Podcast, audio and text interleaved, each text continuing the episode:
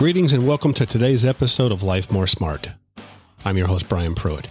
If you haven't already done so, press that subscribe button so you'll never miss another podcast. Now for today's episode.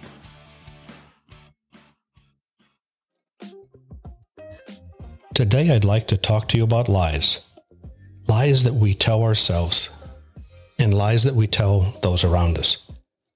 That lie is, I can't. Most of the things that we say that we can't do, well, the truth of the matter is we choose not to do them.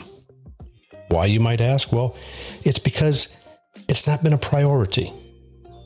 It's not been important enough in our lives. For example, I can't surf like that person does. I'll never be able to do that. But the truth of the matter is, you've never bothered to learn. You've probably never taken lessons or practiced the lessons you might have taken. This applies to so many things in life starting a new career, learning to paint, asking for a promotion. Now let's take your life back. What I'd like you to do is list as many things as you can think of that you say you can't do, but replace the word can't with won't. Let me give you some examples. I can't lose weight. I won't lose weight. I can't get out of debt. I won't get out of debt. I can't become successful. I won't become successful.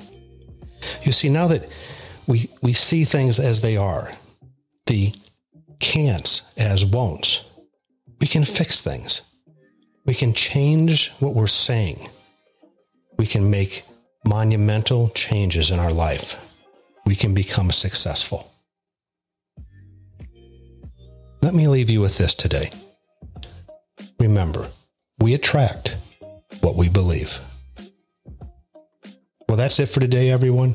If you've liked this podcast, don't forget to share it with a friend and those loved ones around you. Have a successful day, and I hope you join us again here soon.